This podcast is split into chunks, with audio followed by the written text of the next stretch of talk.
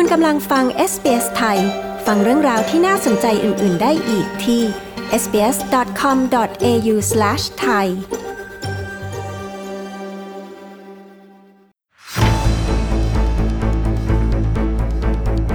ช่วงนี้มาตามติดเรื่องข้อกล่าวหาว่านักการเมืองระดับรองหัวหน้าพักผู้หนึ่งลวนลามผู้หญิง และประเด็นการเล่นน้ำสงกรานในไทยปีนี้ ซึ่งมีข้อจำกัดเนื่องจากโควิด ฟังรายละเอียดทั้งหมดนี้ได้จากรายงานข่าวสายตรงจากเมืองไทย โดยคุณชาดาสมบุญผล ผู้สื่อข่าวพิเศษของ s อ s ไทยประจำประเทศไทยค่ะ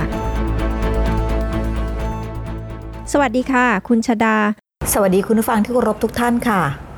กรณีมีข้อกล่าวหาว่ามีนักการเมืองระดับรองหัวหน้าพักการเมืองขนาดใหญ่ ผู้หนึ่งลวนลามผู้หญิง เรื่องนี้มีรายละเอียดเพิ่มเติมอย่างไรคะ หลังจากที่ทนายตั้มนะคะ หรือว่าทนายสิทธาเบี้ยบังเกิด เลขาธิการมูลนิธิทีมงานทนายประชาชน ออกมาโพสเฟซบุ๊กระบุว่ามีผู้หญิงมาร้องเรียน บอกว่าถูกรองหัวหน้าพักการเมืองขนาดใหญ่พักหนึ่งลวนลามหอมแก้มกอดจูบจับก้นโดยที่ไม่สมยอม เรื่องนี้ก็มีความคืบหน้าเกิดขึ้นนะคะ เมื่อหลังจากที่ผู้หญิงคนนี้ออกมาเปิดเผยตัวตน แล้วก็เปิดเผยรายละเอียดแล้ว ก็ปรากฏว่ามีผู้เสียหายที่มีเหตุการณ์ลักษณะเดียวกันนี้ค่ะ อีกกว่า 10 คนได้เข้าไป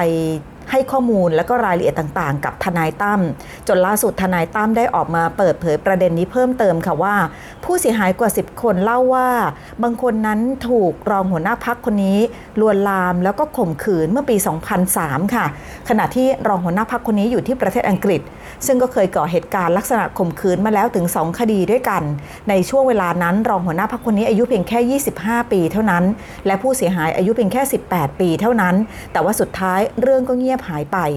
นอกจากนี้ยังพูดด้วยค่ะว่ารองหัวหน้าพักคนนี้เป็นบุคคลหนึ่งค่ะ ที่มีชื่อเสียงด้านของสถาบันการเงิน เคยเป็นผู้บริหารของธนาคารหลายต่อหลายแห่งด้วยกัน แล้วก็มักจะนัดเจอกับเหยื่อผู้เสียหายที่ร้านอาหารแห่งหนึ่ง ย่านสุขุมวิทก่อนที่จะมีพฤติกรรมลวนลาม หรือบางครั้งใช้การข่มขู่และข่มขืนจนในที่สุด เรื่องนี้เองค่ะ ก็มีการเข้าแจ้งความดำเนินคดีกับเจ้าหน้าที่ตำรวจที่เกี่ยวข้องแล้ว ตั้งแต่เมื่อวันที่ 12 เมษายนที่ผ่านมา แต่ว่าอย่างไรก็ตาม ผู้เสียหายทั้งหมดนั้นก็ไม่พร้อมที่จะเปิดเผยตัวค่ะ เนื่องจากว่าเกรงจะไม่เกิดความปลอดภัยกับตัวเอง แต่ขณะเดียวกันก็พร้อมที่จะให้ข้อมูลกับทนายตั้มเพื่อนำข้อมูลทั้งหมดนั้นไปสืบสาวเราเรื่องต่อไป แล้วก็นำไปสู่การสืบสวนสอบสวนกับเรื่องนี้ ทนายตั้มระบุเพิ่มเติมด้วยนะคะว่าสิ่งที่ออกมาพูดคุยกับเรื่องนี้ ก็อยากจะฝากไปถึงภรรยาของรองหัวหน้าพักคนนี้ด้วยว่า ให้ดูพฤติกรรมของรองหัวหน้าพักคนนี้ด้วยว่า เป็นบุคคลที่มีตำหนิสีเทาสีดำหรือไม่ เพราะหากจะต้องเป็นรัฐมนตรีในอนาคต ก็อาจจะไม่เหมาะสมกับตำแหน่งหรือไม่ขณะเดียวกันก็ไม่อยากจะให้มีกลุ่มผู้เสียหายคนอื่น ๆ หรือเหยื่อคนอื่น ๆ นั้นถูกกระทำลักษณะเดียวกันแบบนี้ด้วยค่ะ จนถึงตอนนี้มีการเปิดเผยหรือยังคะว่าพักการเมืองดังกล่าวนั้นคือพักอะไร และบุคคลที่ถูกกล่าวหาว่ามีพฤติกรรมลักษณะนี้คือใครคะและทันทีที่ทนายตั้มออกมาเปิดเผยเรื่องนี้นะคะ ก็ทำให้ในสังคมออนไลน์นั้นมีการวิพากษ์วิจารณ์กันอย่างมากค่ะว่า พักการเมืองที่ว่านั้นคือพักการเมืองอะไร รวมไปถึงรองหัวหน้าพักคนนั้นเป็นบุคคลไหนกันแน่ แต่ว่าอย่างไรก็ตามค่ะล่าสุดนายปรินพานิชพักรองหัวหน้าพักประชาธิปัตย์เองก็ออกมาโพสต์ Facebook พูดถึงเรื่องราวนี้เหมือนกันนะคะ บอกว่ากรณีที่ทนายสิทธาเบี้ยบังเกิดได้โพสต์ Facebook ระบุว่ามีรองหัวหน้าพักลวนลามหญิงสาวที่มาปรึกษาความรู้เรื่องด้านเศรษฐศาสตร์ โดยไม่สมยอม และถูกคาดหมายว่า คนคนนั้นอาจจะเป็นนายปรินพานิชพักนั้นนายปรินยืนยันนะคะว่าตนเองไม่ได้ทำพฤติกรรมเช่นนั้น และความจริงที่ปรากฏออกมาต่อหน้าสื่อ และบอกว่าเป็นพฤติกรรมของตนเองนั้น ถือว่าเป็นเรื่องเท็จทั้งสิ้น อย่างไรก็ตามยืนยันว่ารู้ดีว่าทำอะไรลงไป และไม่ได้ทำในสิ่งที่ถูกกล่าวหา เรื่องที่เกิดขึ้นไม่ถือว่าเกิดประโยชน์กับใครทั้งนั้น ดังนั้นในปรินจึงระบุนะคะว่าจะขอชี้แจงเรื่องนี้เพียงทีเดียวด้วยการถแถลงข่าว โดยจะขอนัดหมายกันอีกทีหนึ่งซึ่งอาจจะเป็นวันพรุ่งนี้ค่ะ จะออกมาชี้แจงรายละเอียดข้อที่จริงทั้งหมดและยืนยันว่าพฤติกรรมของรองหัวหน้าพักที่ทนายตั้มระบุมานั้น ไม่ใช่ตัวเขานายปรินพานิชพักสำหรับนายปรินพานิชพักนั้นมีการเปิดเผยโปรไฟล์ออกมานะคะว่าเป็นบุคคลสำคัญในพรรคประชาธิปัตย์เป็นหนุ่มวัย 44 ปีค่ะ เป็นลูกชายคนโตของดร สุภชัยพานิจพักอดีตรองนายกรัฐมนตรี และรัฐมนตรีหลายสมัยของพรรคประชาธิปัตย์ค่ะ เป็นนักวิชาการชื่อดัง และตัวของดร ศุภชัยเองก็เคยเป็นอดีตผู้อำนวยการใหญ่องค์การการค้าโลกหรือหรือ WTO ด้วยสำหรับนายปริญญ์เองปัจจุบันนั้นดำรงตำแหน่งรองหัวหน้าพรรคและยังเป็นหัวหน้าทีมเศรษฐกิจทันสมัยของพรรคประชาธิปัตย์หรือเรียกว่าทีมแอเวนเจอร์เศรษฐกิจ หรือ New Economy ของทางพรรคประชาธิปัตย์ และยังเป็นประธานคณะกรรมการขับเคลื่อนธุรกิจทางการเกษตร ของกระทรวงเกษตรและสหกรณ์ด้วย และล่าสุดก็เพิ่งได้รับการแต่งตั้งให้เป็นผู้อำนวยการการเลือกตั้งผู้ว่าราชการกรุงเทพมหานคร และผู้สมัครสมาชิกสภากรุงเทพมหานคร หรือสอกอที่จะมีการเลือกตั้งในวันที่ 22 พฤษภาคมนี้ด้วยค่ะ ส่วนบรรยากาศการเล่นน้ำสงกรานในประเทศไทยปีนี้เป็นอย่างไรคะ สงกรานต์ปีนี้ในประเทศไทยยังคงมีมาตรการเข้มข้นนะคะ ที่ห้ามสาดน้ำสงกรานต์ห้ามใช้ปืนฉีดน้ำห้ามจัดการเล่นน้ำในพื้นที่ที่เป็นพื้นที่สาธารณะ ซึ่งหน่วยงานที่เกี่ยวข้องทั้งสบคและก็กระทรวงสาธารณสุขออกมาตรการค่อนข้างจะเข้มข้นค่ะ ให้เป็นเทศกาลสงกรานต์แบบวิถีใหม่ คือมีการลดน้ำผู้สูงอายุ และมีการปรับพรมน้ำกันเพียงแค่เล็กน้อยเท่านั้น แต่ว่าอย่างไรก็ตาม หลังจากที่มีมาตรการออกมาก็ปรากฏว่ายังคงมีผู้ที่ฝ่าฝืนโดยเฉพาะนักท่องเที่ยวที่ไปท่องเที่ยวยังจังหวัดใหญ่ๆนะคะ อย่างจังหวัดเชียงใหม่ซึ่งเป็นแหล่งจังหวัดท่องเที่ยวสำคัญ ก็พบว่าเมื่อวานนี้วันสงกรานต์มีการลักลอบเล่นน้ำกัน โดยพบว่าโรงแรมแห่งหนึ่งใกล้กับขวงประตูท่าแพ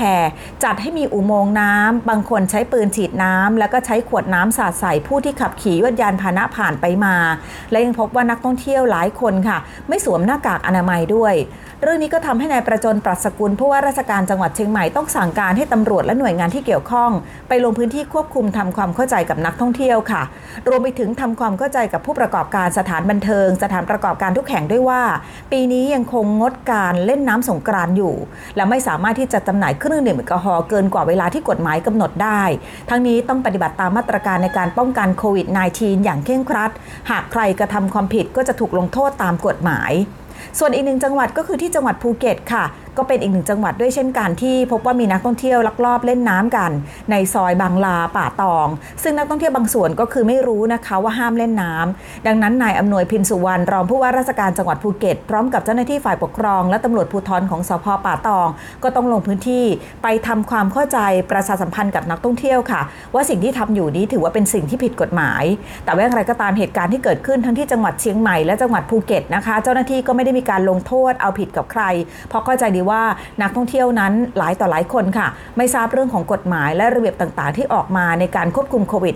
-19 ขณะเดียวกันก็ไม่อยากจะให้เกิดความเข้มงวดมากนัก เนื่องจากว่าในช่วงนี้เป็นช่วงของเทศกาลค่ะ อย่างไรก็ตามมีสิ่งหนึ่งเหมือนกันที่น่ากังวลนะคะ เพราะว่ามีการพูดถึงตัวเลขของผู้ติดเชื้อหลังสงกรานจากนายแพทย์ธีระวรัตนารัตน์อาจารย์คณะแพทยศาสตร์จุฬาลงกรณ์มหาวิทยาลัยค่ะ ซึ่งท่านบอกว่ามีการวิเคราะห์สถานการณ์การแพร่ระบาดของโควิด -19 นะคะว่าบทเรียนจากสงกรานปีที่แล้วที่มีการป้องกันได้ไม่ดีทำให้หลังสงกรานนั้นไทยพบผู้ติดเชื้อเพิ่มขึ้น 2-3 เท่าตัว ซึ่งในปีนี้ก็มีแนวโน้มว่าจะเป็นลักษณะเช่นนั้นค่ะ โดยคาดการ์ค่ะว่าในช่วงปลายเดือนพฤษภาคม อาจจะมีผู้ติดเชื้อต่อวันค่อนข้างจะสูง และในช่วงหลังสงกรานอาจจะมีผู้ติดเชื้อสูงเป็นหลักแสนคนต่อวันต่อเนื่องกันนานนับสัปดาห์ด้วย ซึ่งช่วงนี้เองทางหน่วยงานที่เกี่ยวข้องอย่างสบคเอง จึงออกมาตรการที่เข้มงวดมากขึ้นค่ะ แล้วก็มีการเฝ้าระวังเกี่ยวกับเรื่องนี้ รวมไปถึงสั่งการไปยังโรงพยาบาลต่างๆ ด้วยค่ะว่า ให้เตรียมเตียงในการรองรับผู้ป่วยให้พร้อม และหากมีผู้ป่วยจำนวนมากขึ้น ก็จำเป็นที่จะต้องเปิดโรงพยาบาลยาบาลสนาม ที่ก่อนหน้านี้ได้ปิดไปแล้วในหลายพื้นที่ด้วยกันค่ะ ดิฉันชาดาสมบูรณ์ผลรายงานข่าวสำหรับ SBS ไทย รายงานจากกรุงเทพมหานครค่ะ กดไลค์แชร์ และแสดงความเห็นไป follow SBS ไทยทาง Facebook